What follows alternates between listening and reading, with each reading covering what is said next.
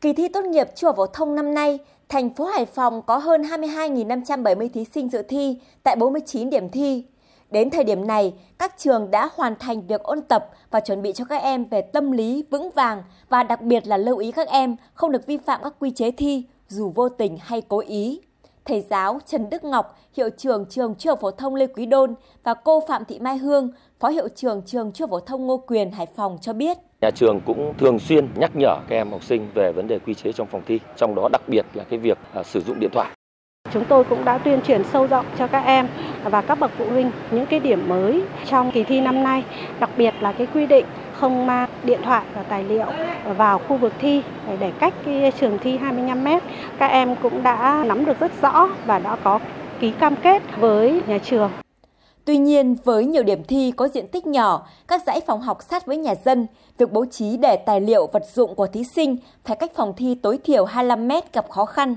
Bên cạnh đó, với các thiết bị công nghệ cao tinh vi hiện nay, nếu thí sinh cố ý mang vào phòng thi, giám thị rất khó phát hiện.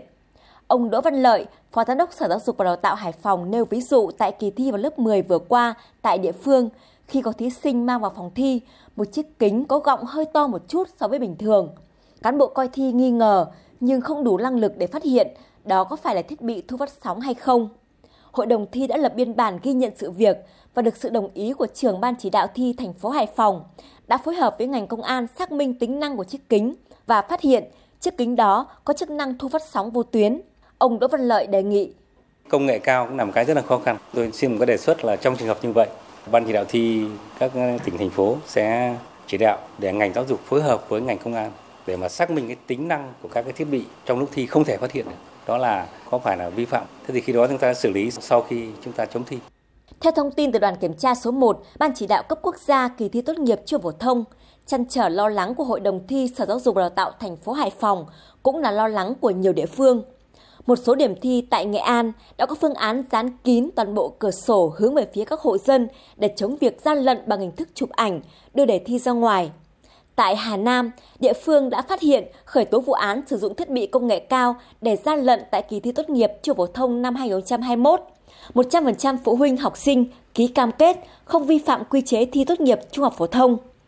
Công an tỉnh Hà Nam cũng phối hợp với 24 trường trung phổ thông tổ chức tuyên truyền, phổ biến các quy định về bảo vệ bí mật nhà nước liên quan đến công tác tổ chức kỳ thi tốt nghiệp. Ông Lê Mỹ Phong, Phó Cục trưởng phụ trách Cục Quản lý Chất lượng, Bộ Giáo dục và Đào tạo nhấn mạnh, năm nay, thời gian bảo vệ tối mật của đề thi có sự khác biệt so với các năm trước. Với 2 phần 3 thời gian làm bài đối với môn thi tự luận và toàn bộ thời gian làm bài môn thi trắc nghiệm. Nếu cá nhân tổ chức nào vi phạm, làm lộ lọt đề thi trong thời gian này sẽ bị xử lý hình sự.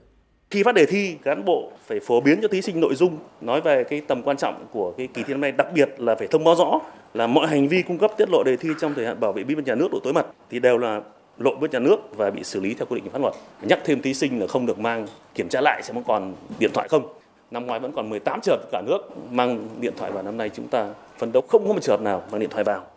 Để chống việc gian lận trong kỳ thi tốt nghiệp trung phổ thông năm nay, đòi hỏi sự vào cuộc của các lực lượng tham gia kỳ thi.